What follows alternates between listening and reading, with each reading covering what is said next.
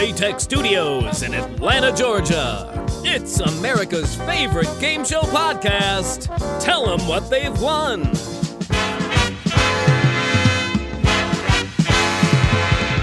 And now, here are your hosts, Tom Bastak and Mike Jacobs.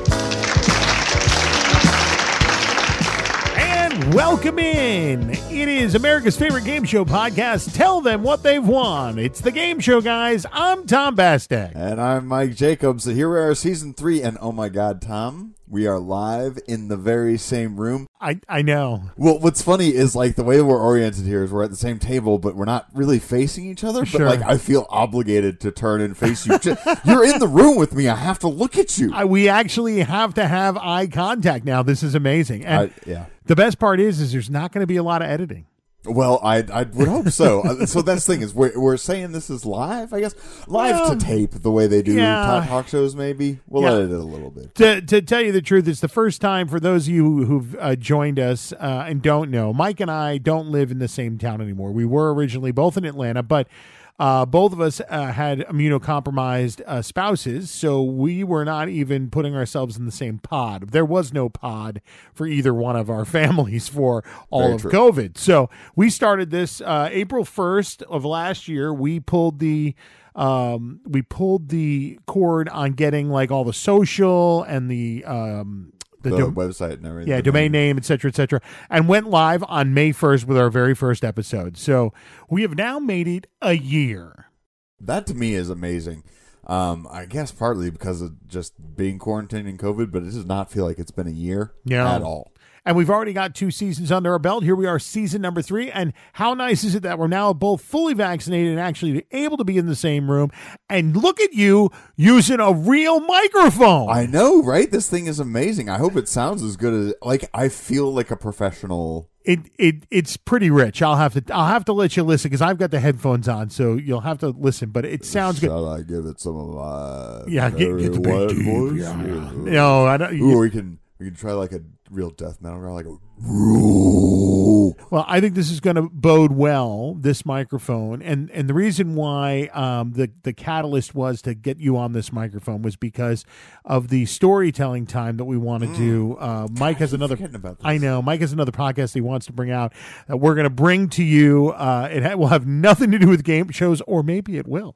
I Um, mean, you never know. Yeah, hey, you got to go for the crossover audience. You know what I'm saying? So, but anyway, that's coming soon. Uh, but it's going to be a storytelling uh, type podcast, and it's just going to sound better reading it into a, or not reading it, but making it up into a beautiful, speaking it into that microphone. Well, I yes, I, I cannot thank you enough for uh, giving me your your spare microphone. It's, It's all good. To, it's going to make worlds of difference, and uh, yeah, we're this is no longer just a podcast. We're turning it into a whole podcast network. Yeah, man, I'm uh, I'm excited. We're doing a lot, and this year we've got a lot lined up for you. Um, we definitely, if we can, once um, you know COVID is officially over and done with, we'd love to be able to go out into the public and maybe do a live episode or do some episodes from live on location. In other words, they may not be live.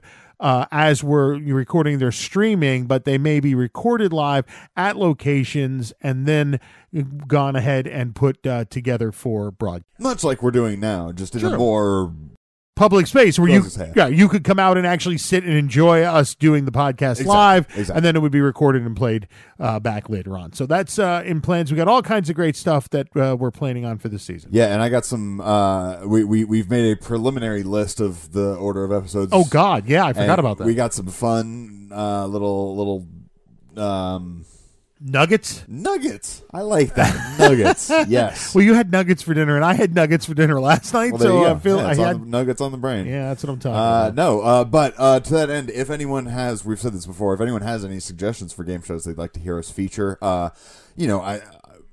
I don't want to say we're getting a bit long in the tooth here, but you know, there's only so many game shows that have a lot to talk about. True. So we're in the realm where, uh, you know, the I'd say less popular, more obscure shows can potentially get their own full episode. So if you have one that you want to hear about, let us know. And if, even if it's if it's not good enough for an entire episode, it may just be one that we could put with two or three others that are similar to it or have a similar name to it, and we can put them in an episode together. And therefore, even if it doesn't have enough to do a full hour on, we could you know do three shows in one hour. Yeah, or maybe we'll just look it up on YouTube and never say anything about it. Who knows? and there and there you go. All right, well, it's that time to bring back uh, the the. Uh, is he the? Th- would you consider him the third arm or the third leg of uh, the game show guys? well, it, I mean, it isn't typically when you when you bring up a third something, isn't that typically like a, a negative connotation, like a third wheel, that sort That's of thing? kind of where I was going. Oh, oh. I see. Uh, all right. Sorry about that. I just had to have a little fun. I, I'm allowed to have a little fun. No, I gotcha. Uh, yes, yes, Tom. The the smartest person and most adept game show fanatic. Very he true. is the the the dead weight on. Yeah, on this he's show. the dead weight on the show. Whatever. Okay, let's bring that dead weight in. Light up your cigarette, crack open a beer, put the kiddos to bed. From chaos around the world to carnage in your very own front yard, it's time for the news. Thank you, Tom. Thank you, Mike. This is the news brought to you by BuzzerBlog.com, and it is great to be back for season three. So, we have a final group of guest hosts for Jeopardy. Now, these are going to extend through uh, the end of July, and uh, we have Anderson Cooper, who I think is doing a great job right now, um, and we have a couple more after that. But this final group was just announced by the producers of Jeopardy recently on Twitter. So we have Robin Roberts from Good Morning America. George Stephanopoulos, also of ABC News, going to be guest hosting Jeopardy. Uh, David Faber, I'm not familiar with that name. Um, Joe Buck, we talked about last week. And finally, after a long wait and over a quarter million signatures, LeVar Burton is getting his opportunity to guest host Jeopardy, and I am so thrilled about it. Yeah, it's uh, going to be amazing. I'm really happy. I I would have been. I have to tell you, I I may have done the actual blackmailing or like whatever you want to call it, or not blackmailing, um, blackballing or boycotting, Blacklisting? blacklisting. That's what I'm talking about. Okay, I would have maybe done the boycotting of Jeopardy had LeVar Burton not been in this last group. Well, he got so much attention and so much press, and he was so vocal about his desire to do the show that it would have been unusual uh, if they had ignored it. It would have been crappy mar- It would have been crappy marketing. Am I wrong, Michael? Well, here's the deal. Yes, it would have. uh, You're absolutely right. I'm sorry. I'm It's just distracted PR. by the fact that is this not because of Christian? Like he was saying this a year ago. Now, I only I only take a little bit of responsibility for it, but I, for a long time, even even before Trebek's passing, to be honest with you, I had been uh, all about LeVar Burton hosting Jeopardy because, and I'm just going to take a second and reiterate my reasoning for why it's the perfect choice. First of all, you got a guy who's hosted a show like Reading Rainbow for years and years. A lot of children of my generation, previous generations, grew up watching Reading Rainbow. And to me, LeVar Burton making the jump from Reading Rainbow to Jeopardy is almost like what Bill Nye has been able to do. He started as a scientist and a kids show host. We all watched Bill Nye the Science Guy in the 90s. And now he's made this jump and he's become uh he's become a science commentator and he's able to talk to these kids who he raised in a way. He's able to talk to them as the adults that they are now. So it's this full circle kind of uh, switch in focus and i think that it suits levar burton and jeopardy perfectly. So that's why that's why i was about it from way back and i'm, I'm so happy he's getting a chance at it. Well, and uh, I, I'm fairly certain we have an episode before Trebek passed where we talk about who should take over, and you bring up LeVar Burton. Yeah, education is like kind of his deal, right? Like his podcast is all about reading, and uh, it's just been his thing from day one. So it's a very natural fit to put him in that role. Right. And from what I remember of him on Reading Rainbow, his delivery has this has this sense of like wonder sort of woven throughout it where you can tell he loves what he's talking about. There what better is game a, to host with a voice uh, like that? Sorry, I didn't mean to interrupt. Oh, you. no, that's I okay. agree. There is a sleep story on the Calm app that is uh it's him reading not reading. Um it's him like a docent through the solar system.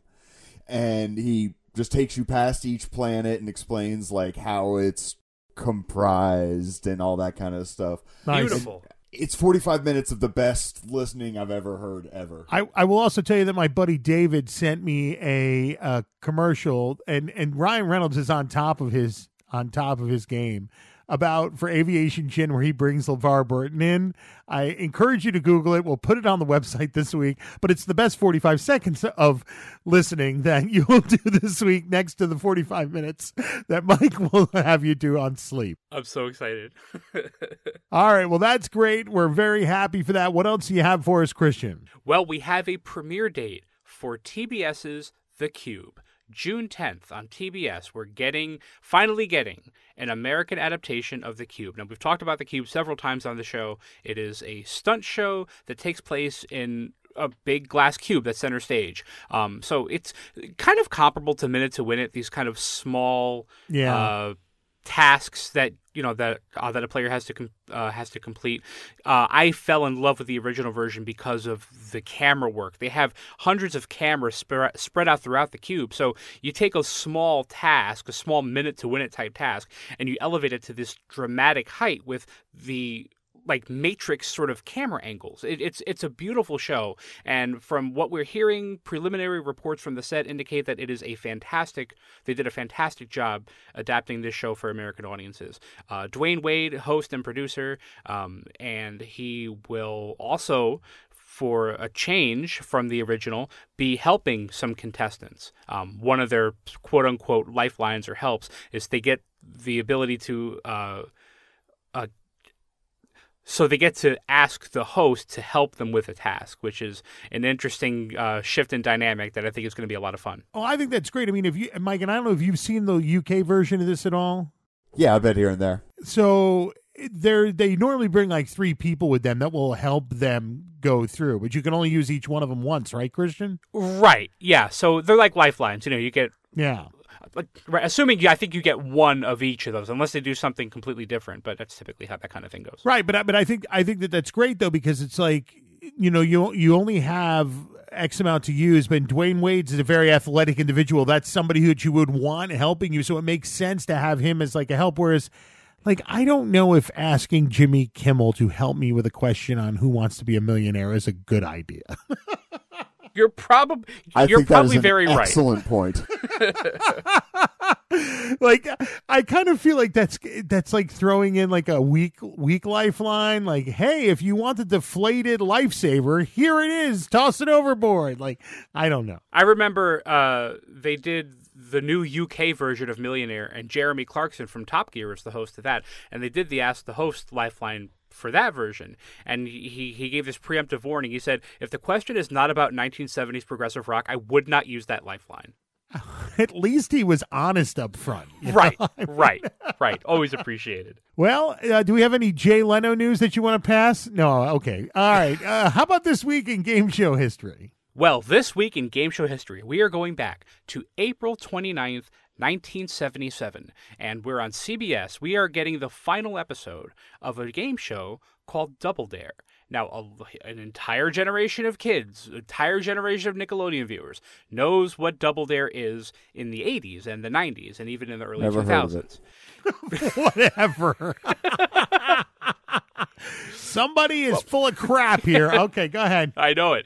Well, this is a completely different Double Dare. This was a quiz show that was on CBS in the 70s. Now, this was one of the of the late Alex Trebek's first hosting jobs. So he had a show called Wizard of Oz in the early 70s, went on to a show called High Rollers that was pretty popular, and uh, in between runs of High Rollers, he hosted a show called Double Dare. Now, the way the show worked was this. You had two contestants, each of them was in an isolation booth they would get clues to the identity of a person, place, or thing one at a time. The clues would get more and more revealing as they went on. At any point, if a contestant knew the answer, they would hit their buzzer. The other player's isolation booth would seal immediately. So they couldn't hear what was going on. And the person who hit their buzzer got to give the answer. If they were correct, they got to dare the other player to get the identity of the thing off the next clue. So they got to see the next clue coming up and kind of decide whether it would be worth it to get some extra money to see if that player would get it off that easier clue. And it was a really interesting show. It didn't do very well. It only lasted a season. Um, and a lot This of sounds super interesting, but I don't think I get it. Yeah, from the look of confusion on Michael's face, and I can actually say that because we're in the same room. Right? Um, I don't- I can understand why I didn't make it because it's confusing. Well, I wonder if it would be less confusing if we played a round of it. Can we? Oh, We sure can. All I have so. I, I have one. So I have one ready. Okay, let me just let me just get my questions here. Okay, so what we're gonna do is this. I'm gonna read the clues, and I have Okay. I think I have four clues here. I'm gonna read them. I'm gonna read them one at a time. If at any point one of you knows it, just say I know it. The other person take your headphones off and just kind of cover your ears so you can't hear what's going on. okay, cool. All And right. then and then we'll have that other person signal them back after the question's over. yes, please. Exactly. Okay, cool. Yeah, we're good. All right, so you guys ready? Yeah. Okay, so I will give you this much. The identity is a famous thing, and I'll even say it's an activity. It's a famous. It's a a, a, a famous activity. All right. All right. All right. Clue number one: Captain Mingaud requested a longer stay in French prison to perfect his skill at it. Clue number two: In the 1920s, Henry Lewis had an exceptional streak using only his nose to play. I know it. All right, Mike, take your headphones off. All right, Christian, he's humming with his head uh, Okay, so he headphones can't. off. So he can't see or hear. hear anything. Okay, Tom, what's the answer? Uh, harmonica playing. No, it's not. Oh, It's not. Okay. So what happens in this case is, Tom, you take your headphones off. Have Mike put his back on. okay, Mike. Okay, so what's going on? Okay, so Tom thought he knew the answer and he was wrong. So as a result, you get a penalty clue. He will never see or hear this clue. So I'll give it to you and you'll get a free guess. You ready? Okay.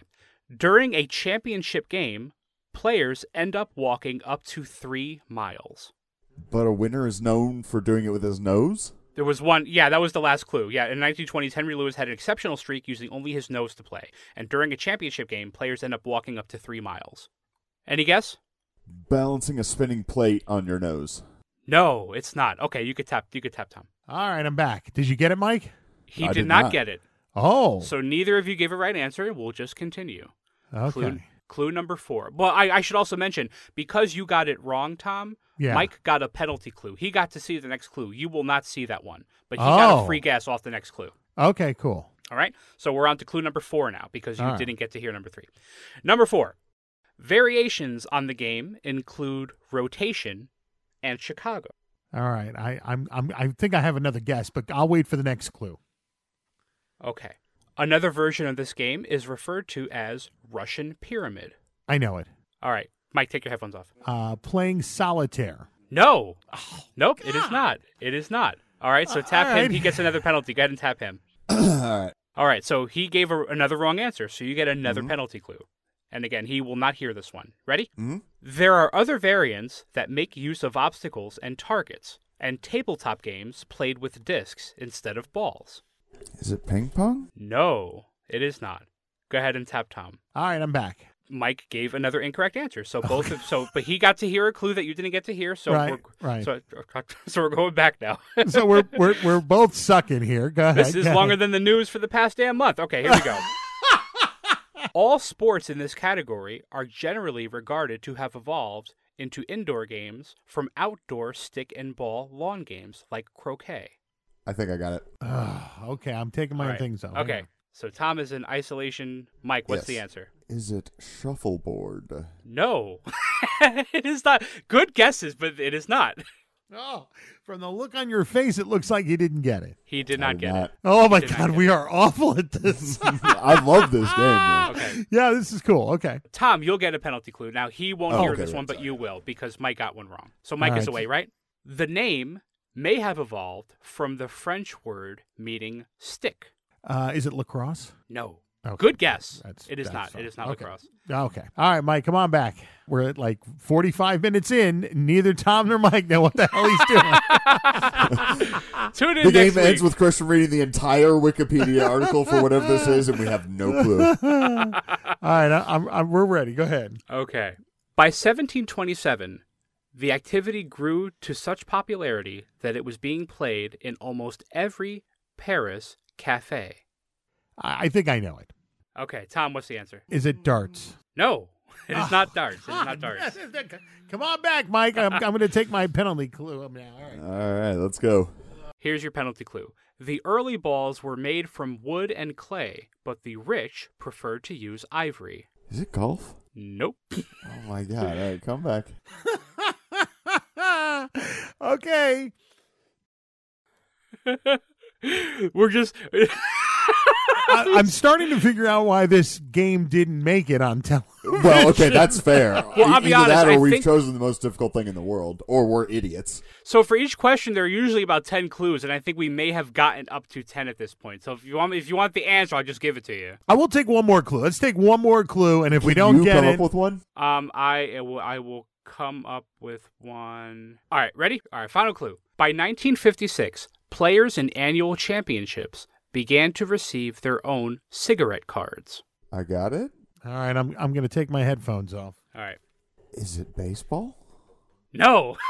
Oh my goodness! I'm do- all right. All right. I'll give you. I'll give you both You the last wrong? one. Oh. Uh, yeah. All right. Ready? All right, last clue. It was not until 1961 when the film The Hustler came out that sparked a new interest in the game. I've got it. It's pool. Yeah, it is. It is pool. It is Thank pool. you. All right, come on back, Mike. Oh, I got it finally. well, no, no. Is it see, billiards? it, it, so right, it is billiards. Okay. yeah, I so- said pool, but he gave it to me for pool. So at that point, Tom, you had gotten it right. If Okay. we still had clues left, I would have said, okay, we're going to keep him in isolation. Here's your clue for the dare. I'm going to read it to you. You determine whether that clue is hard enough that you can give it to him and he won't get it. Right. So if it was the Hustler clue, I would have been like, no. So my clue, Mike, was was it was made popular by the movie The Hustler, which is about pool. Um, so I I'd have the choice to say, oh no, I don't want to give him that clue. I'll just take my money and go. Right, exactly. Exactly. And then and then if you give him the dare clue and he doesn't get it, you have the opportunity to double dare for even more money and give him the next clue. Wow. So it's a kind of it's a kind of game of daring. It's really cool. The bonus round, they had 3 PhDs, each of them in their own booth, and you had 8 clues that you would give to the identity of a thing. You'd have to give them to the PhDs. They call them the spoilers. You'd have to give them one at a time. And as long as at least one spoiler gets it wrong, you would win money. And the idea was that you wanted to get at least 4 clues by them without them guessing the identity of the thing. It was it was a really cool little game. Again, very obscure, didn't last very long. All just about all the episodes are on Amazon Prime and YouTube. Um, but yeah, Double Dare this week in game show history, and this feels like it's been a week in game show history. Oh Oh Jesus! my goodness! I do have not to belabor this even longer, but I do have one more quick clarification to the rules. We never heard each other's guesses. Is that supposed to be the case? That's right. As soon as somebody buzzes in, the other person gets sealed off immediately. Interesting. The other thing is, it sounds like this will be where after once the chase falls apart, the big three from Jeopardy will be um, going to this show to be the spoilers. Probably that would that actually would be pretty cool casting. All right. Well, thank you very much, Mr. Christian, for and another exciting week. And uh, for those of you who hung in through all of that, uh, God bless you. And how about this week? We're doing Jeopardy. So, Jeopardy, I mean, need I say more? Fascinating game, born of the quiz show scandals. Merv Griffin had this idea to come up with a game show where the contestants are given the questions, or Merv Griffin came up with this idea where the contestants are given the answers and have to come up with the questions. And it was promoted before the show premiered back in 1961 as, uh, sorry, 1964 as this game where the contestants are going to get all the answers. Tune into Jeopardy. And it was this enigmatic sort of uh, promotional push that got a lot of people interested in the show even before it had premiered. Um, I mean, just there's nothing else to say about Jeopardy. It's just such a fantastic show. Um, what a lot of people don't uh, know about it is that back in the 70s, see, for Buzzer Blog, one time we did an article about five things you may not have known about Jeopardy, and we had some assistance from the Library of Congress. They have records of a lot of the games that were played on the show, not the tapes, but the paper records that they used to keep. So back in the 1970s, there was a game show host who walked on set to promote a new game show he was hosting on NBC and his name was Alex Trebek. So, over a decade before he hosted Jeopardy, Alex Trebek made an appearance on the 1970s NBC version of the show, which would be a total trip to see today. Um, but of course, Alex Trebek became synonymous with the show um, over 30 years. History, just total, complete game show perfection. That's that's you know, I mean, if you're gonna make a list of the top three game shows of all time, who wouldn't put Jeopardy at the top? Now that's what we're saying. Hey, uh, Mike, you know that um, that little tidbit, trivia tidbit, makes me think of uh, it may be time for a stump or jump. Oh God, here we go. The bubbles, the bubbles are beginning. Oh, is something churning in your stomach? It's it's it's stump or jump season again. Yeah, it is. and this and this season, you're going down twenty times in twenty episodes. I welcome the challenge. Let's do it. All right, Michael, what do you got? All right, so we're doing Jeopardy, and trivia about Jeopardy is probably like your thing. So I tried to go a little obscure with it, a lot, a little off the beaten path for Jeopardy. Okay. Who has the highest single day winnings in Celebrity Jeopardy? The highest single day winnings. Hmm. Oh God, he always starts with him. Right? Well, I'm trying to think because there've been a lot. There've been a, lot- a lot of celebrity Jeopardy, a lot of celebrity Jeopardy players, and a lot of really good ones. Yeah, yeah. You're not getting any clues from us this season, buddy. I'm sorry. no, that's fine. Actually, in all fairness, Um, I don't think we've ever given him a clue towards anything, have we, Mike? I don't think so. Yeah, I mean, honestly, yeah. I can't bring it in mind for sure. I'm gonna make okay. I'm gonna make a guess, and I re- I I seem to remember. Well, I don't seem to remember. I definitely remember the game, and I remember Wolf Blitzer was involved, and I remember that he played against Conan's sidekick Andy Richter, and Andy did incredibly well. And I want to say I don't remember the exact total, but I want to say it's up there. And if it's not if it's not the top of the top, it should be. But my official guess is going to be Andy Richter. Andy Richter is correct. Oh, my god! Oh! you don't want to know where I pulled that out of. Ah, boy, I, I, mean, I don't want to know. I, I know that everybody who, who listens to the show wants to know where you pulled it out of. We'll save that for the Patreon. I think what I like the best about your answers is it's not that these are things that you know. It's things that you figure out that you know. And it's just it's impressive to I don't watch you obviously cuz we're not in the same room, but I can hear your brain thinking. Yeah, and the, the thing I like the most is too is that it's never just an answer. Like we never just say who was it. He goes, "Oh, it's Andy Richter." There's always like, let me build up to Andy Richter, who is the answer to the question, which I But love. that's what I'm saying. I don't think he goes into it saying, "Oh, the answer is Andy Richter." He's probably just thinking like, "Oh, there was a show that was really good, and I remember thinking Wolf Blitzer should have won, but he didn't. Who'd he lose to? Oh, it's Andy Richter. He did really well that game. It's probably Andy Richter, right?" well, that's how I remember it because we are, my wife and I are in this house are big Conan fans, and I remember when it was announced that he was going to play, and everybody was all Conan was really scared that uh, Andy was going to get his ass kicked because Wolf Blitzer, you would assume that he's going to do really well because he's in the news and he's Right. in media, whatever, Right. and he ended up like kicking severe ass, and it was like it was it was remarkable how well he did, and. Conversely, it was remarkable how terrible Wolf Blitzer did. I, I want to say he ended in the negative. wow. well done. That's great. Well, thank you so much for uh, being not stumped again and providing us with incredible information as always. How about this week a plug for Buzzer Blog? Of course, buzzerblog.com, still the number one game show website in the world, whether you're looking for information on new series, returning series, casting, retro reviews, anything relating to the world of game shows and unscripted entertainment, buzzerblog.com is the place to go. And we are proud to be sponsoring Tell Them What They've Won for a record breaking third season. Thank you so much. Record breaking. I didn't even think about that. Last season, the record was two.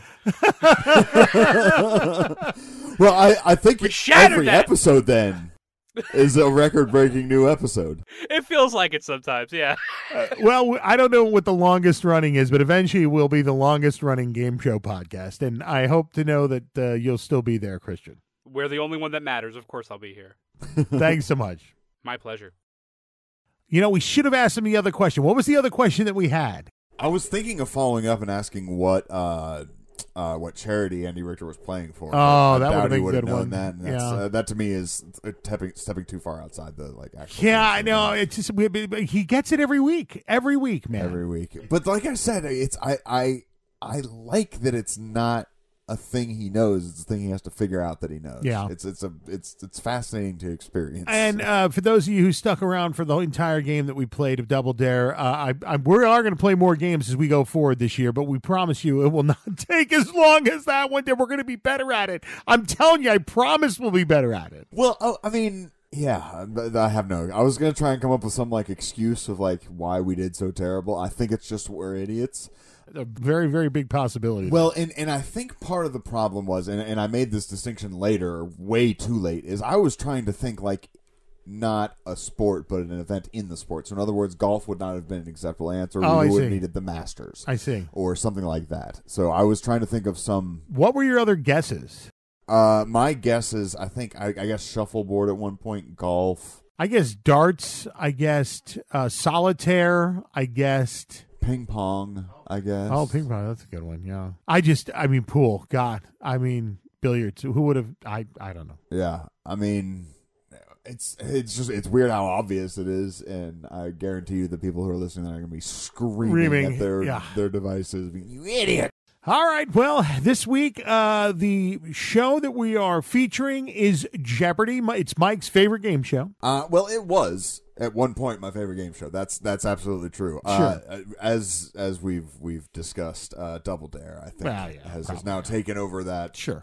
Uh, but that that's just a thing that comes with age and nostalgia and all that kind of Sure. stuff. Uh, I would say. Uh, I think I've talked about before how I draw that distinction between like favorite and best, Right. Uh, and I would say Jeopardy is the best game show. Well, we're going to talk more about, uh, and we've got some good surprises coming up as well. Um, and I'm excited to get to it. And we'll talk the actual gameplay of Jeopardy, if as if you didn't know. Well, yeah, I mean that's the thing. Uh, Like, who doesn't know Jeopardy? We'll cover it quickly, but uh, I think we got some some better things that maybe we can spend our time on. Absolutely. All right, well, let's take a quick break. All right, it's coming up next. You've been listening to America's favorite game show podcast. Tell them what they've won.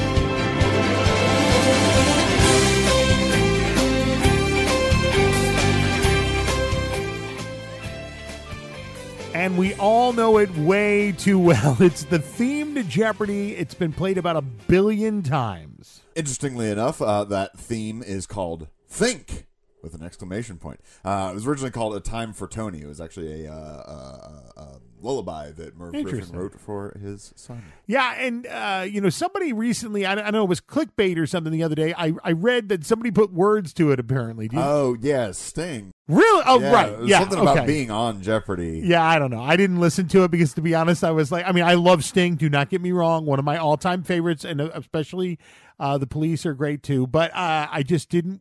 I don't know. I didn't want to take away from the instrumental part of Well, that. and that's actually what I was gonna say. Is I feel like when that happens, it usually, it, obviously, I don't think it cheapens the original, but it's always just kind of cheap. There was what was the other one I was trying to think of that was something that got lyrics put to it. I can't remember it now, but um, yeah, it's I don't know. Yeah. It was like when they first came up with the lyrics for Happy Birthday. Whenever he just hummed Happy Birthday, it was so much better. And then some people started. How old are you? All right. Uh, all right. So let's talk a little bit about gameplay now. Um, Mike, we don't have a lot on gameplay because let's be honest, everybody knows how to play Jeopardy.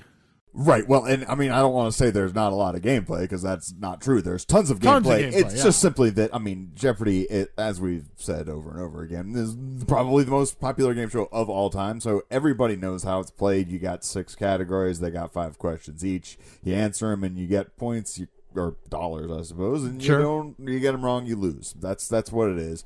Um, so I I think maybe we maybe take a diversion this week. Okay. And instead of really going into the gameplay and, and spending the time uh, this week, why don't we talk to someone who is very familiar with the gameplay? And uh, I actually have a buddy, uh, multi time Jeopardy champion Dave Leach.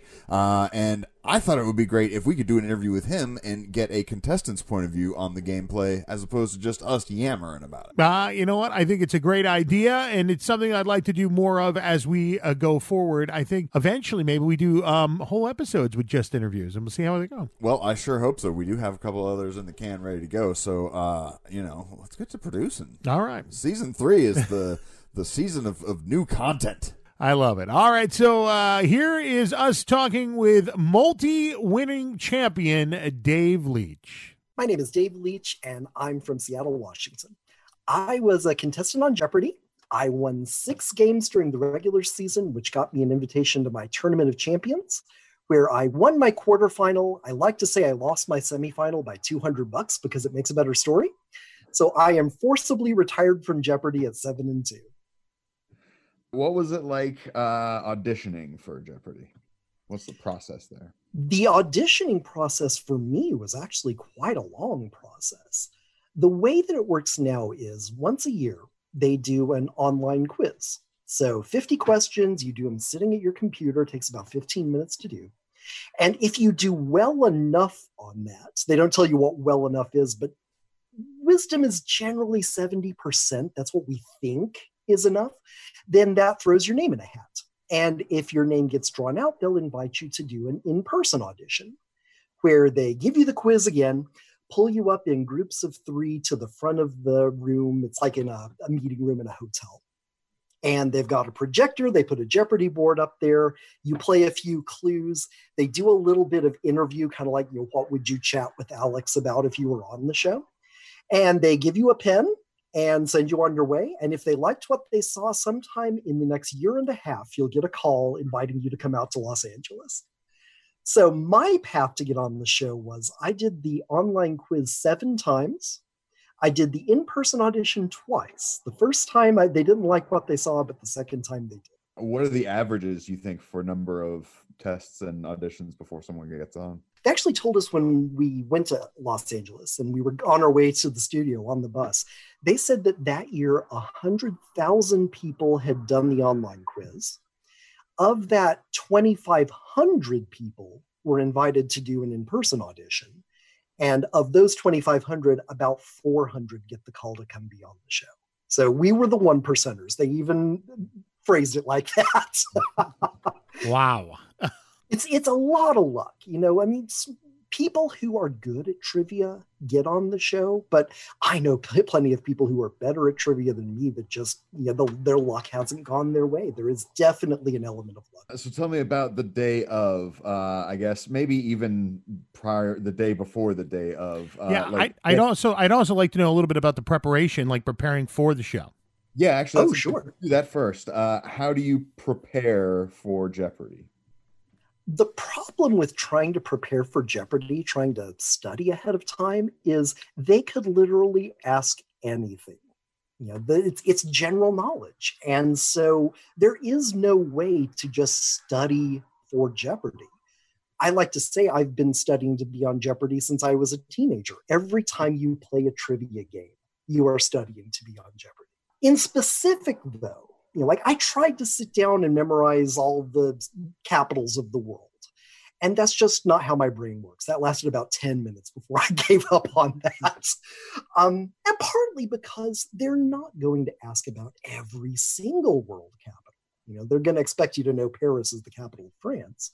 But there's plenty of smaller countries all around the world that are just not practically going to come so I found the best way to practice was just to play games of Jeopardy. So yeah, I would save up a bunch of episodes on the DVR and watch them one right after the other, playing along from home. I don't know how my wife survived me sitting in front of the TV, you know, five games at a time, clicking my ballpoint pen to practice as if I were ringing in, which is actually some of the advice they give you. I mentioned they give you a pen the pens that they give out during the auditions, they say they go through dozens of models trying to find a pen whose button feels the most like the buttons at the on the game show. They want you to practice to get ready to go on the on the show. So yeah, I would sit there watching TV, clicking my pen, uh, out loud answering, "Who is George Washington?" I don't know how my wife didn't kill me through all this. But yeah, I probably played at least 100 games ahead of time. Jeopardy is also a little unusual in that there is a website, the J Archive, where thousands, literally thousands of games have been archived on this website. So you can pull them up and you can see all the clues from that day, what all the correct answers were, and things like that. So I had my friend uh, just pull up random games out of the archive and she'd quiz me on them. Again, figuring way to study for Jeopardy is to play Jeopardy. I remember one time we were actually going to Six Flags in Atlanta and standing in line for roller coasters. She had her iPad out, pulling up games off of J Archive and quizzing me while we stood there in line. I, there was one time we got to a game that had a country music category, which I'm terrible and a guy a little a few spaces behind in the line just started laughing because he knew them all. It's like, how this guy get it? What does this guy do? And I can be on Jeopardy. so yeah, they can ask you about absolutely anything. And sometimes it's going to be the thing you know, and sometimes it's just going to be the thing you know. So uh, let me ask you this question: how, how did you? How long did you have from the time they notified you you needed to be in Los Angeles to the time you actually went? I had about six weeks' notice before I was supposed to be out of Los Angeles. Uh, interestingly, contestants pay their own way to get out there and the hotel to stay in. They've got a pretty sweet deal with a hotel that's near the studio. I think it costs something around $100 a night for Los Angeles, so you know, pretty good deal. Uh, but the airfare totally on you. And in fact, that's why about 10, 15 years ago, they changed the second and third place prizes used to second place would get a fantastic trip to Acapulco and third place would get a lifetime supply of Rice-A-Roni. But now second place gets $2,000 and third place gets 1000 And the idea is that offsets your cost. To get Let's talk about, okay, so you arrive, you're, you're getting to LA. Take us through your experience of going through the show. Oh my gosh. The experience of doing Jeopardy was just a whirlwind. It goes by so fast. So they tape just on Tuesdays and Wednesdays. They tape an entire week's worth of shows on a single day. So five games on Tuesday, five games on Wednesday. And then most of the crew actually goes next door to do Wheel of Fortune, which uh, tapes on Thursdays and Fridays. So I arrived out in Los Angeles Monday night. We actually flew out on Halloween night, which was kind of fun. Uh, and then Tuesday morning, down in the hotel lobby, uh, you can see the contestants start to trickle in. You know, nobody's just out front, you know, wearing a big button that says I'm about to be on Jeopardy, but you can kind of tell among the people who's hanging out in the lobby, I bet you're one of us. Uh, and eventually the shuttle shows up and takes us all to the studio. We do about two hours or so in the contestants' green room before we ever go out on stage, which is where they go over every rule of the game you didn't know you didn't know. They do your makeup and uh, sign a whole bunch of paperwork and things like that. So a whole lot of crap. But then they take us all out onto the stage. And if you've ever had the experience of seeing a television show produced, I, I always hear that story that people come back saying, oh gosh, it was tiny you know the, the studio is just nowhere near as big as you imagine it is looking at it on tv jeopardy was exactly the opposite. That studio is huge and it's gorgeous and we corner and there's the big board and i just start giggling. I mean this is something i've wanted to do most of my whole life. Uh, we do get a little bit of rehearsal before we go on stage. They'll pull us up in groups of three. They'll put old games up on the board and one of the producers gets to be Alex, and we play just as if it was a real game. And I go through a few of those, and then next thing you know, they're calling three people up. You're the first game. All the other players get to sit in the audience and watch the games as they're taped. Uh, and then Alex comes out, and it's starting before you even know it started. And yeah, they do five shows a day. They tape them really quickly you know the show if you take out all the commercials and everything probably runs about 20 minutes. They can record that in about 40 minutes. Uh, they take breaks where the commercials would be that are about the same length as the commercials. Sometimes they'll have to pause in case there was a technical problem or something like that but they've got a pretty tight ship. And uh, they play three games. Everybody goes to lunch come back uh, play two more games. You're done by about four o'clock or so And if you're playing the next day, a couple of contestants won't get called up. They always have more contestants than they need. So a couple of people will be left over. Whoever's the returning champion will come back on Wednesday, and there'll be a fresh crop of new contestants that we well, do the whole thing all over again. Uh, and then for me, Wednesday night, I was on a plane back to uh, back to Atlanta where I lived at the time to be at my desk Thursday morning because I had no PTO. I'd already burned it all up. so it was I was out in LA for you know, maybe a little over 48 hours. It was such a whirlwind. So tell tell us again, you, you, how many times did you win when when you went the first time? I won six games. If I had won my seventh game, I would have gotten to go back to Atlanta and then come back to Los Angeles the next week and be the returning champion. So you literally were in every. You filmed five of those in one day. Uh, my first game was the fourth of the five shows that are taped on Tuesday. So I won that game. I won the next game. Came back Wednesday morning, and I was the returning champion. And then I played in all five of the games on Wednesday, losing the last one. Wow.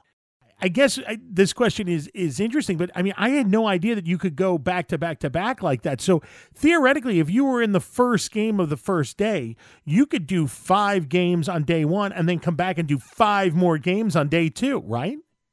Absolutely. I mean, imagine somebody like Ken Jennings who won 74 games he's doing this over the course of about eight or nine weeks, just one week after the other, playing 10 games of Jeopardy over two days, flying home, coming back the next week, and doing it all over again. How tired were you by the end of this thing? I mean, five games, you must have been done. From my experience, my adrenaline was so far up, I didn't realize how tired I was. Uh, I think it kind of sunk in as I was on the plane flying home to Atlanta but yeah, I mean, I, I keep saying it goes by so quickly. When I was on the plane on the flight home, I was just, I had a little notebook with me. I was just trying to write down everything I could remember about this experience there for two days because I didn't want to forget it. And for me, I taped my episodes. As I said, I flew out on uh, Halloween night. So it was November 1st and 2nd that I played my games. The first of my shows aired on December the 29th. So it was about a two month lag. For some people, it's longer than that. For some people, it's shorter than that. But for me, it was about two months. And it was so much fun watching these games, even the games that I played in, where I completely forgot things that had happened. You'd think you know, Jeopardy being this thing I wanted to do my whole life, you would think it would just all be etched into my memory but it's so fast and you're trying to pay into so many things and you're running on adrenaline and you just you don't absorb it.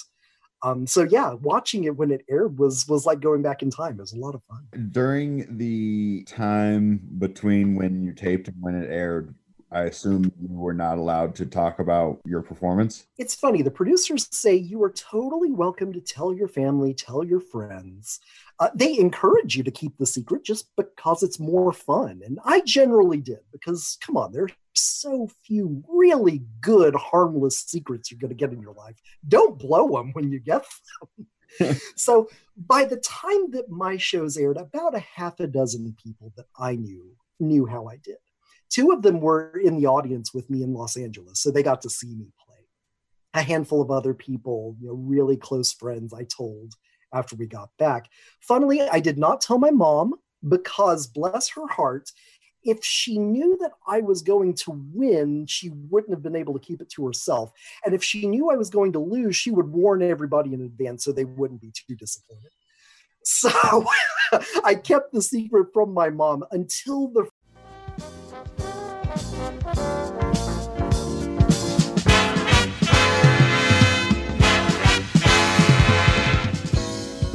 And we're back. You're listening to America's favorite game show podcast. Tell them what they've won. Episode number 41. Uh, we're in segment number three. The featured show this week is Jeopardy.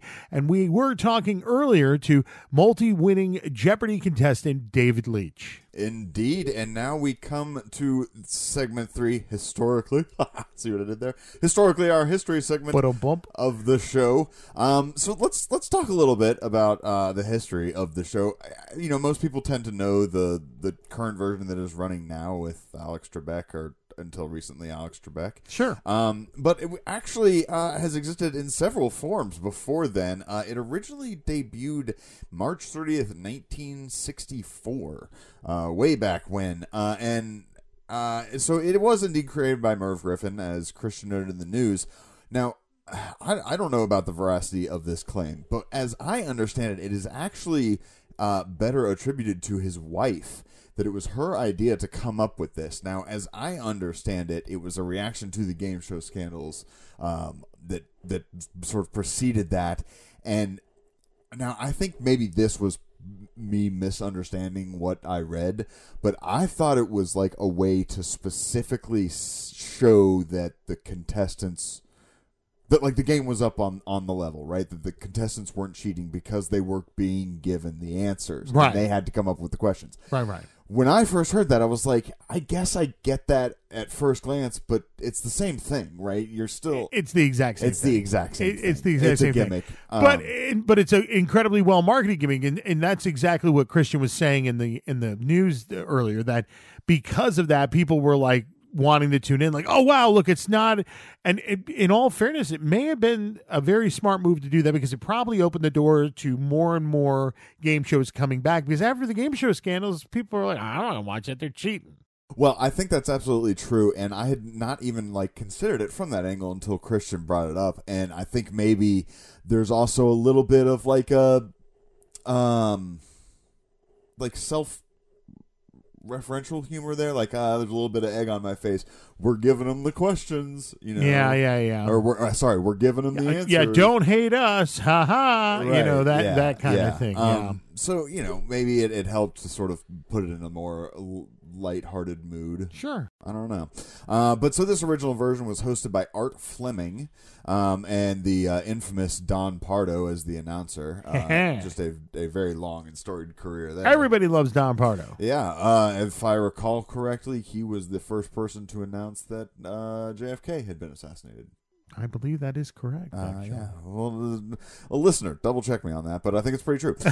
pretty true. Anyways, um, Semi true. yeah, and so that, like I said, started in '64, and then during that run, uh, there was also a nighttime syndicated edition. Uh, that was just '74 to '75. That had the same uh, host and announcer combo of Art Fleming and Don Pardo, um, and. Uh, like I said, both of those versions ended in '75, and then there was a reboot uh, called the All New Jeopardy. Uh, this one only ran for a year, 78, not even a full year, October of 78 to March of 79. Wow. Uh, Art Fleming again as the host, uh, and this time John Harlan uh, was the announcer. And Do we know him? well, he's not really a name I was familiar with, so I looked him up and like go look at his shows announced, and you're gonna know something on there. Sure. Um, I think uh, primarily we should have both remembered this one, but American Gladiators.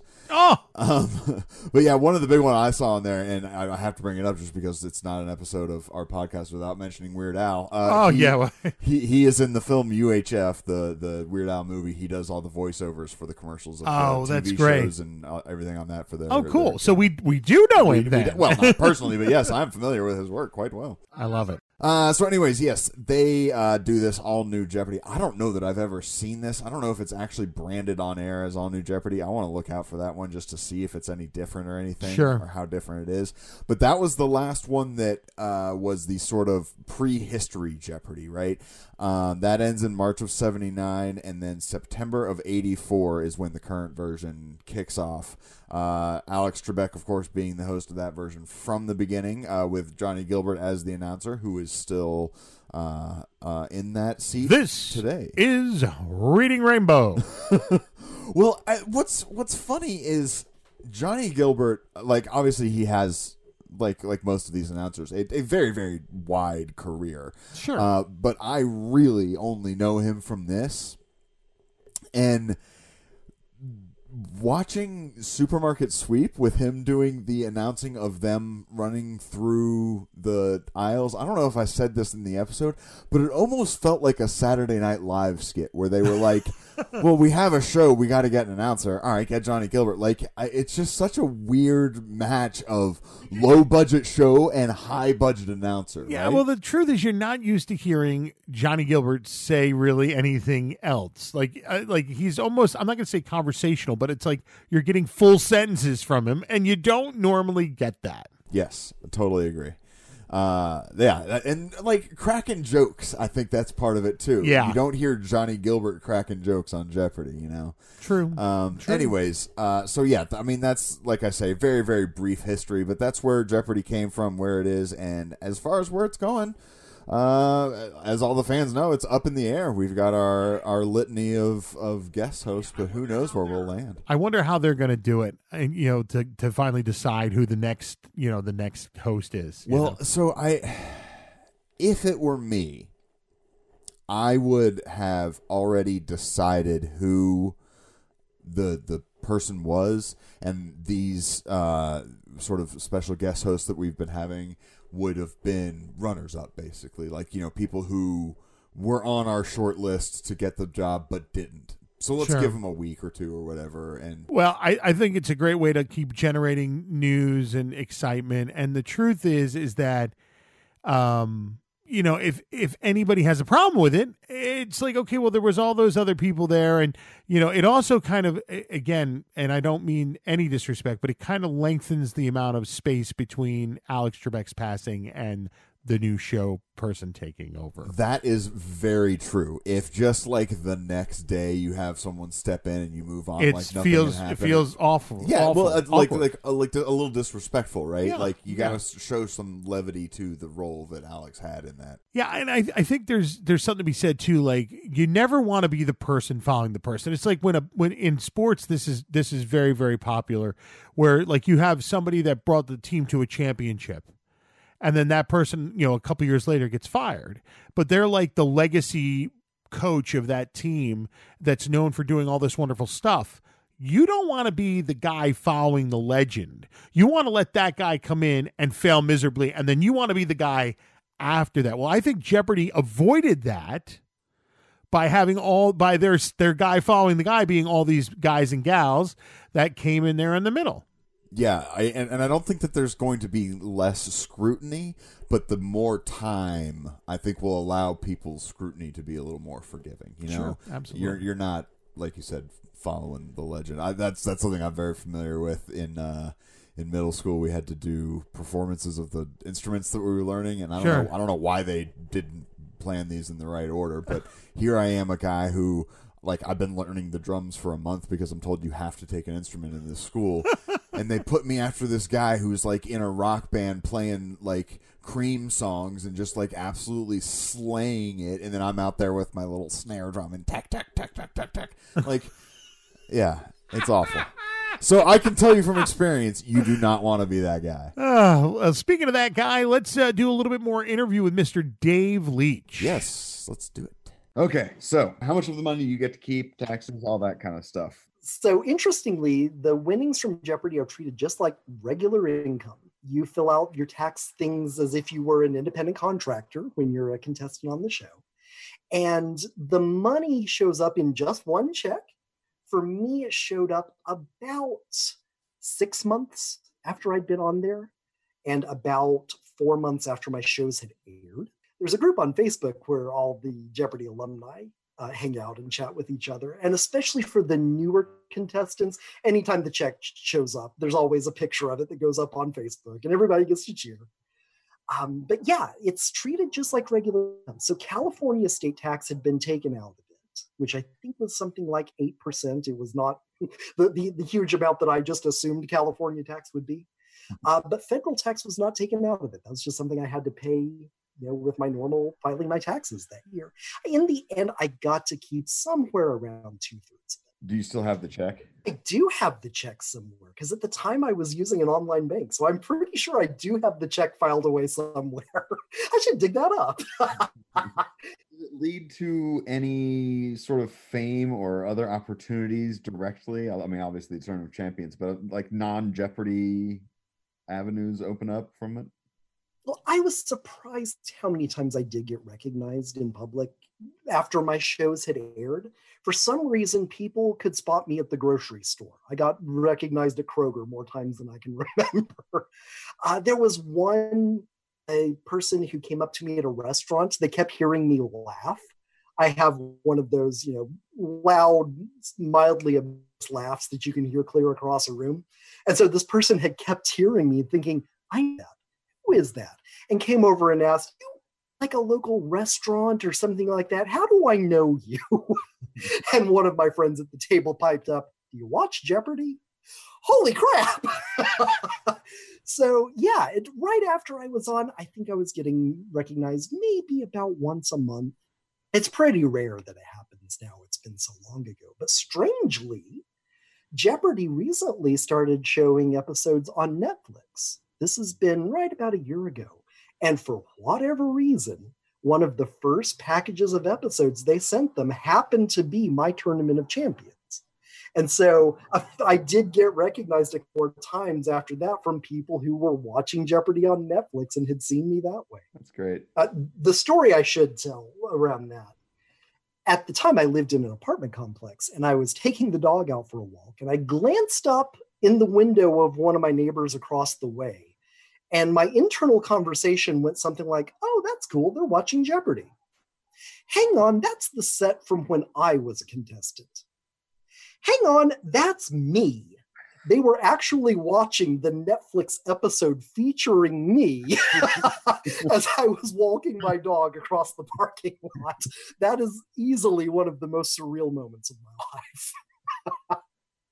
that's great what advice would you give to someone who would wants to be on the show? How do you how do you suggest someone goes about auditioning the right way? The best advice i can give someone who wants to be on jeopardy persistence pays. I did the online quiz seven times before i got my call to be on the show. So if it's something you want to do definitely do that quiz every year every time that it comes up. And if you do get the audition if you the invitation to come do the audition one of the best pieces of advice I got before my audition was from a friend who had also been on the show, who warned me that one of the questions they're going to ask you is if you won, what would you do with the money? Now, everybody knows we're all going to go on a vacation and we're all going to pay bills. That's what everybody's going to do with Jeopardy money. But that's not interesting. So come up with some slightly outlandish thing that you would do with the money if you won. It doesn't have to be honest, but it should be true. Something that you genuinely would enjoy doing. One of the other people at my audition said she wanted to open up a candy store. It's something she'd wanted to do her whole life. That's just a perfect example of an answer to give. My answer was I wanted to start a company where we could sell the board games that so much. And odd that is what I ended up doing. My uh, small Jeopardy fortune turned it into a smaller Jeopardy fortune. But yeah, it, have a good have a good story. They love good stories. They they want try to think of the contestants you enjoy watching on the show and emulate them as best you can. You know, be upbeat, be positive, have a good time. Throw in a joke if you have the opportunity to do it show them you're having fun because that's what they want to air is people having yeah i will say uh the i've taken the test i think twice now mm-hmm. uh, and i always just do terrible at it because like I, th- I feel like i'm a pretty good trivia guy but then the questions come up and it's nothing i've ever even heard of. Seriously. Well and and uh, so i've heard that potentially the test is more difficult than the show itself. Do you think there's any truth? Hmm. That's a good question. I don't know if the online quiz is genuinely more difficult than the show. Part of the magic of Jeopardy is unlike a show like Who Wants to Be a Millionaire, you don't have to know every answer in order to do well. On Jeopardy, if you don't know the right answer, lay back. 10 seconds from now, there's going to be another question, and maybe you'll know it. So I think when you're in that situation, you're doing the online quiz, you do feel like you have to have an answer to everything. And I think maybe that puts a little bit more pressure on you. In my experience from doing the online quiz, at the time I did it, they would offer the quiz three times on three consecutive days and time it so it was like at seven o'clock in different time zones. But you could do whichever quiz you wanted to. If you lived in Atlanta, you could totally do the Pacific time quiz if that just worked for your schedule. That was totally fine. And so it was funny to see people who post the questions from the online quiz afterward once it's done. There are absolutely some days that I would have done great on, and some days I would have done terribly on. There's just that randomness choosing those 50 questions. Sometimes it's going to be your 50 questions, sometimes it's not. Fair. All right. Tell us about uh, Alex. Did you get to spend time with him? How much? Uh, is he? What's he like as a person? Alex, I like to describe Alex as your crazy grandpa. He has no filter, and he's kind of used to the people in the studio not paying much attention to him because they've all heard his dad jokes many, many times. but he's very affable.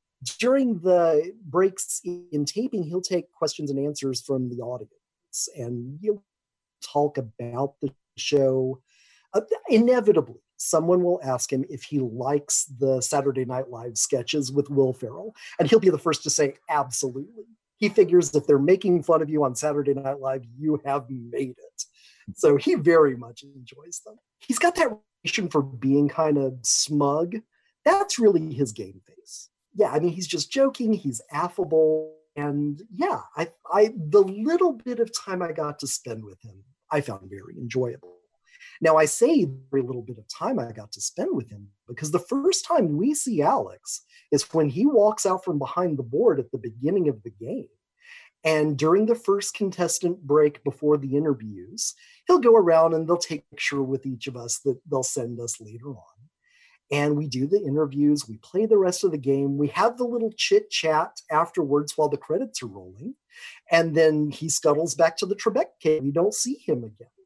Part of the reason for all the security is Alex is one of the few people who has seen all the content of the games before they get played he's like the last line of defense in the morning. He will go through all the games, and if he sees anything that seems a little off, he's been doing this for 35 years now. He's got a pretty good trivia knowledge.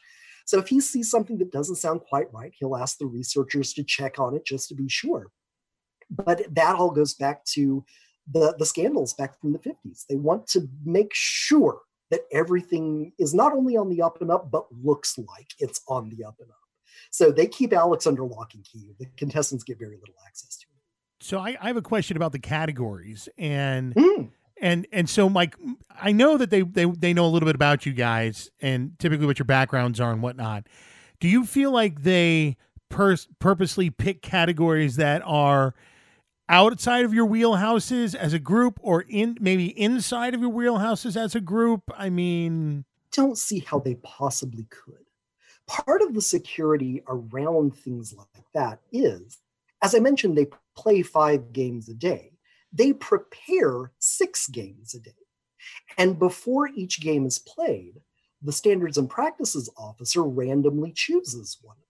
So there's no way for them to set up and match up a contestant with a particular game.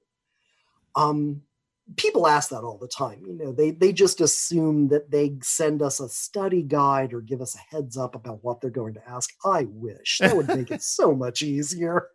No it is a complete surprise did you get a category that you were like during any of your games at all that you were like, oh, yes, that is me. I am eating that category alive? Funnily, most of the categories that I had a link to were links that my friends had a link to.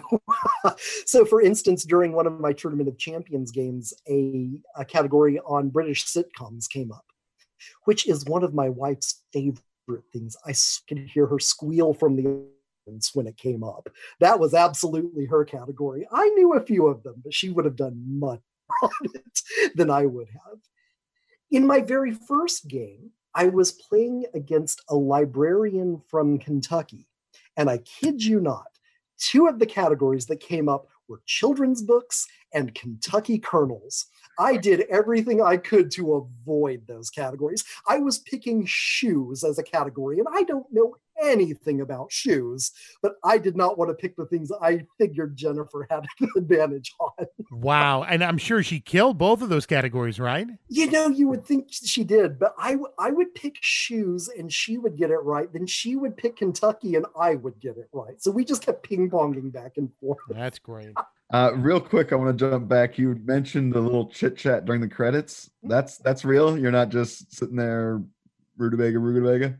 No, that is real. Usually you're chatting about the final Jeopardy that just happened or something about the game. When I was on, you know, and I and I got on that win streak, I knew with each post game that I was going to get another chance. So I'd try to lay back and let the other two people chat Mm. with Alex if because that was their opportunity to do it. Um, so sometimes, like I said, they talked about Final Jeopardy. My uh, opponents was a Hindu priest, and Alex wanted to talk to him all about his recent trip to India. So sometimes Alex will sort of guide the conversation. But when it came around my turn, the game that I actually did lose, I wanted to talk to shows because I'm a game show fan. I asked him, assuming Jeopardy is your favorite hosting gig, what's your second favorite? He thought about it for a moment. He said he really enjoyed the brief stint he had back in the 90s hosting To Tell the Truth, which lasted about half a year. It wasn't very long. He just liked chatting with people, and he also joked that he got to sit down while he was hosting. So that was a good thing, too but yeah, Alex is pretty much up to chat about whatever you want to, if you want to, but otherwise he'll kind of drive the conversation. Cool. Uh, Mike, where are we at? Uh, Uh, the the videos. So Dave, I oh, yeah. showed him that YouTube video. Oh gosh. So- I, I Yeah, yeah, we, we're going to dig deep on a couple of things here. And that video, video's the first one, Dave. You got to, what's going on with that? so I said before I went out to LA that I really hope the camera catches me doing some of the dumb expressions that I make whenever I play a trivia game, and they did not let me down. Uh, someone cobbled together a bunch of me looking dumb on Jeopardy, posted it together in a supercut. I could swear that it was my younger brother who did it, but he says it was not him. At some point, I would like to meet my stalker from a safe distance, but I genuinely have no idea who put that up. Well, you know, it's it's interesting because I, I said to Mike when when he showed me the video, I went down the rabbit hole to try to tr- to try to find who it was. Um, and One of their only videos they've ever posted, isn't it? there there's there's other videos they've posted, but it's the only one in that in that genre, if you will. Okay. So to me, it feels very personal. Like they, this is their anonymous YouTube account, and these are the things that they post that they don't want people knowing about. But I don't know why, out of all the champions, out of all the contestants, out of all the years, that they would pick you without having a personal relationship to you. I, I mean, that's the mystery, isn't it? Like I said, I'd love to know who it is. I'm not, you know, offended by it. I think it's as funny as everybody else does. I'm just curious who. Um, for what it's worth, some people really liked how I came on the show. I was having the time of my life, and I think it came through. I laughed a lot, you know, I'd, I'd clap for the other contestants. I was just having a ball. And I think most people responded well to that, but the internet being what it is, always some people who are going to put up, you know, trolls on Twitter and that sort of thing. For most part, I kept myself from looking at them. You know, you kind of can't help it when you're the in the middle of it. The one along those lines that I got, one of my opponents who I beat, a friend of hers Facebook wall. If I ever see that, Dave, I'm gonna walk up and just him in the face. I clicked like on it. and oddly, you know, I mentioned some of those went up on Netflix. Out of curiosity, I went looking and there were a few tweets from 10 year old shows who were watching on Netflix and tweeting about me. So I, I still elicit. Ah, that's great. Mike, you got uh, more for him? I sure do. Uh, have you been on any other shows? Have you tried to be on any sh- other shows, particularly Millionaire? I, so when Millionaire first came on, I was one of the people doing the the call in game. Yes, you remember calling in. Thank you. Absolutely. So at the time, it was a 900 number. It wasn't a free call. Or no, excuse me, it was a free call, but they kept track of the numbers they were getting calls from. And so you could only call from the same phone maybe twice a day, maybe only once a day. So I would run around the office and go to everybody's desk phone and call again. and I made it through to the second round on that a couple of times back in the original Who Wants to Be a Millionaire series, but never got beyond that. Uh, a few years ago, when I still lived in Atlanta, there was a pyramid tryout, and a bunch of Jeopardy alumni all got together and, and went to go do that together. Uh, I think someone from our group did get the call from that, but I didn't. And no, I really haven't followed up on that much since. For somebody who is a quiz show person, there aren't a whole lot of options in the US. You've got Jeopardy, you've got Millionaire. I'd, I'd go back and do Jeopardy in a heartbeat. But the way that the eligibility rules go, if you have ever been a contestant while Alex has been the host, you can't go back. You can only go back if they invite you for something like a tournament. There have been a handful of people who were contestants back in the Art Fleming era, back in the 70s before Alex hosted. They can come back. And of course, all the speculation is, you know, when Alex stops hosting, does that mean the floodgates are open? Can we all go back? Because we would all do it in an instant. I really hope when when they do change hosts that they let people who didn't win get another crack at it because Jeopardy being this cultural touchstone, you know, for quizzers, it's it is the peak of what you can do as a quizzer in the United States in a lot of ways. And to only get one shot at it, I mean, if I had gone and lost in my one game, I'd have had a ball. I'd have still had the party when the TV show aired. But yeah, I'd be aching to get another bite at that apple. So I really hope they give people another chance at. yeah, I, Jeopardy is the coolest club I'm ever going to be part of. I don't know why they let me in. So grateful they did. All right. Well, thank you so much, Dave, for spending some time with us. It's been an absolute dream, and it's really, really great to talk to someone on the inside. We appreciate you taking time out of your schedule. And uh, again, thank you. Thank you very much. All right. Well, special thanks, obviously, uh, going out to Dave for taking some time and, and having some fun with us. What a great story! A lot, lot of lot of great stuff to talk about there. Yeah, it's. I- think Jeopardy is, uh, or I suppose uh, contestants of Jeopardy are in this echelon, and I don't want to say it in like a like a snobbish sort of like they're better than us because they're smarter than us kind of way. Right. But they they have their own sort of community, right? Like Oh, they do. I mean, they all know each other. Like even you heard Dave even talking about right, that. right, know? right, right. I mean, um, and I think that's just kind of a neat little thing, right? Like it's a way to have a uh, exclusive club without it being like problematic, right? Like you're not saying no, but like certain people can't join. You just Right. have to earn. be on the show. Right, It's right. that simple. Yeah, Don't be like Mike and I and fail the application process twelve every times. time, dude. It's so okay. So let's talk about this for a minute. All Have you- we've got time, and then we got to do ratings too. Yeah, yeah, absolutely. Uh, so the application for this show, the way, you know, I, I think we talked about this in the interview, so I don't know how much how much you're going to leave in, so I don't want to go down on on that road too far, but. It's 50 questions, and you have to get at least 35 of them right in order to move on to the next stage. Right. I am a trivia nerd. I know tons of stupid stuff about tons of different um, categories and whatever, you know. And every time I watch Jeopardy, I you know I'm not saying I'm killing it and getting every question right, but I I would say I do better than most of the other people in the room. Sure. Um, sure.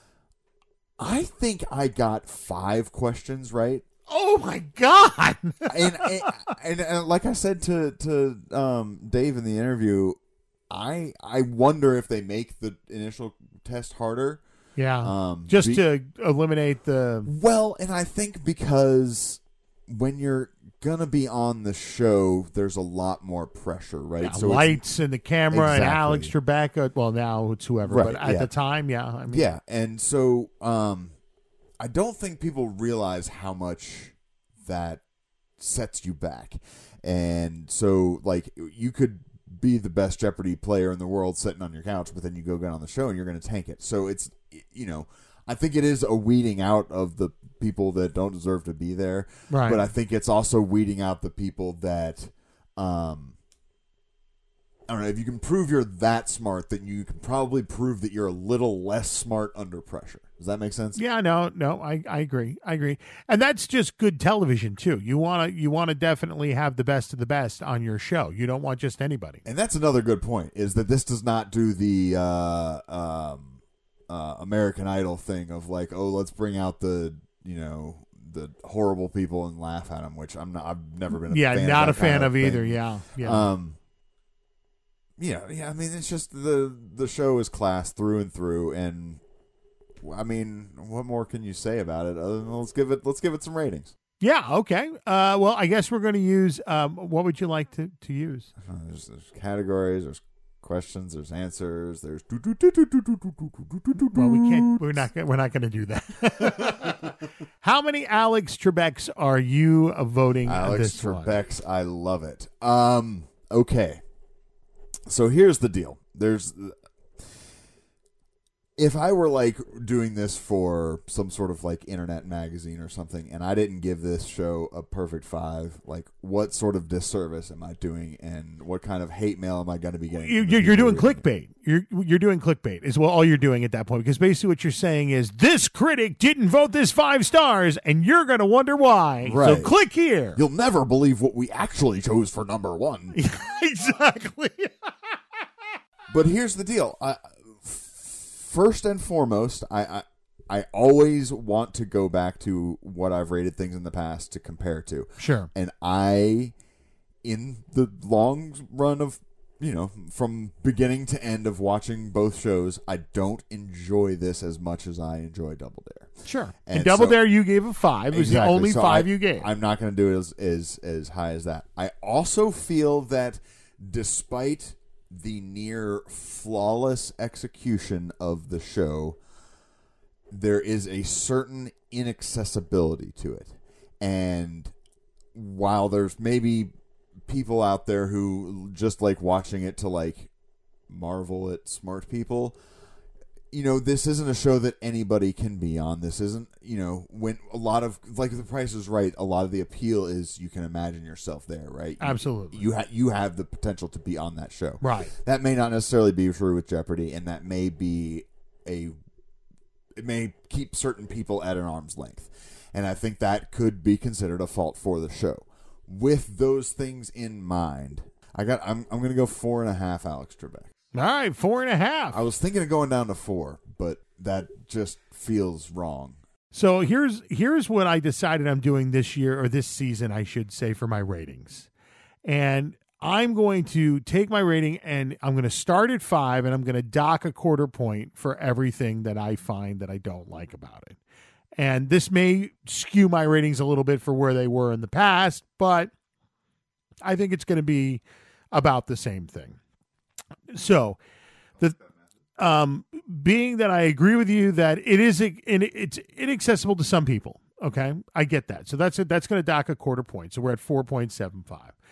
Now the other thing that you have to think about is that to me, although it's tried and true and it's the same over and over and over again, it there it that's that can wear on you because it really hasn't changed that much. It's evolved a little bit, but it, it it hasn't really gotten away from its true roots. Now, for some people, they would say that that's a plus and not a minus, but I don't watch it and Wheel of Fortune anymore. Not because I don't like them. I still love both of them. It's just that I've been there, done that, bought the t shirt, got the bumper sticker on the car.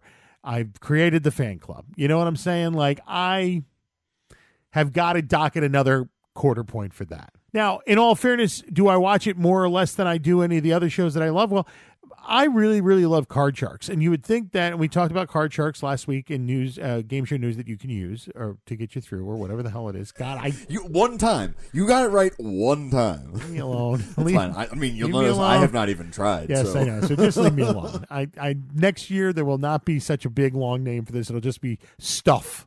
In the meantime, Stuff in the meantime. There I like is. that actually. okay, there it is.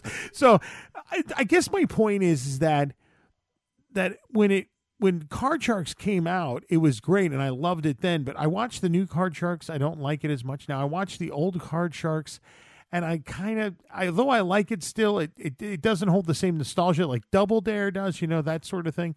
So I'm I'm just not as engaged as I was. So I'm not watching, you know, Wheel of Fortune and Jeopardy any more or less than I would any other show. So I'm, I can't dock a third third point for that. That being said, I think I have to go with 4.5, which is exactly what you're you're you're routing for it. Um, I it's very hard for me to to knock Jeopardy because it is so wonderful. And the cool thing where they have changed it up recently since Alex's death with all these different hosts has made it exciting. And I'm certainly uh, going to watch uh, all of LeVar Burton's episodes because he was my pick from the beginning, too. Yeah. Well, so I I had not really considered the point about it n- not having changed. Yeah, I don't want to say it's stale because that certainly isn't it. They do the audio dub. They went to audio double, uh, daily doubles, and they have all the video people. And they have the guest hosts pe- Right. coming in and co-hosts and all that. Like, I get that they've definitely freshened it up and they've freshened the look up and, and everything else. But to me, it's still Jeopardy. It's- yeah, you're you're not wrong, and I, I think that's a fair point. Uh, so I mean, I, I like that we both agreed on four point five, but can we agree that it's like a a apprehensive four point five? Like, I, I expect everyone to just throw us under the bus. yeah, right. Like, yeah. I mean, I, I I wouldn't be surprised. And that's fine. you know, the ratings are really for us more than they are for anybody else. yeah. I mean, the at the end of the day, like someone's going to be listening to this, and be like, "Oh, they only gave Jeopardy a four point five. Maybe we shouldn't watch it, honey. Yeah, let's watch something else." Yeah, or, or worse worse than that is oh they only gave Jeopardy a four point five. We're never listening to them again. Bad review on Apple to, uh, on iTunes. Blah blah blah. Well, wait, know, hang on, that might actually happen. well, a- actually, it has. We've got a we've got a, a ton of bad reviews. If you want to, if you want to read, We got one. no, you should go back and read Oh, it. really? No, it's Oh, terrible. It's absolutely terrible. sake. You know what? Listen, guys, we're having fun. We're talking game shows. We uh, love it. I hope you do too. We'd like to thank everybody for uh, coming down and uh, hanging out with us uh, on uh, on the uh, web, but soon, hopefully, be able to come down and hang out with us in person. in person. Tom, I can't believe you're in my house. This is amazing. thank you so much. yeah, man. Uh, thank you, Christian. Uh, still not in person yet, but someday. Yes. You live too far away. But thank you, everyone at BuzzBlog. Thank you, everyone who uh, takes the time to write to us. Maybe not about us, but to us. and uh, that means you. Every Yes. single one of you. Yes. Tune in again next time. We're going to bring you the latest and greatest in the world of game shows, and we'll even have a brand new featured show, too. And remember, you can catch us online on Facebook, Twitter, Instagram, and of course, tell them what they've won.com. Please subscribe, share, like, and drop a review if you, and only a good review, if you like what you've heard. And if you didn't like it, See you next week, Mike. bye, Tom. You've been listening to America's favorite game show podcast. Tell them what they've won. A JTech audio production. Copyright 2021. No part of this podcast may be reproduced by anyone without the express written consent of the creators. For more information or to contact us, please go to tellthemwhatthey'vewon.com.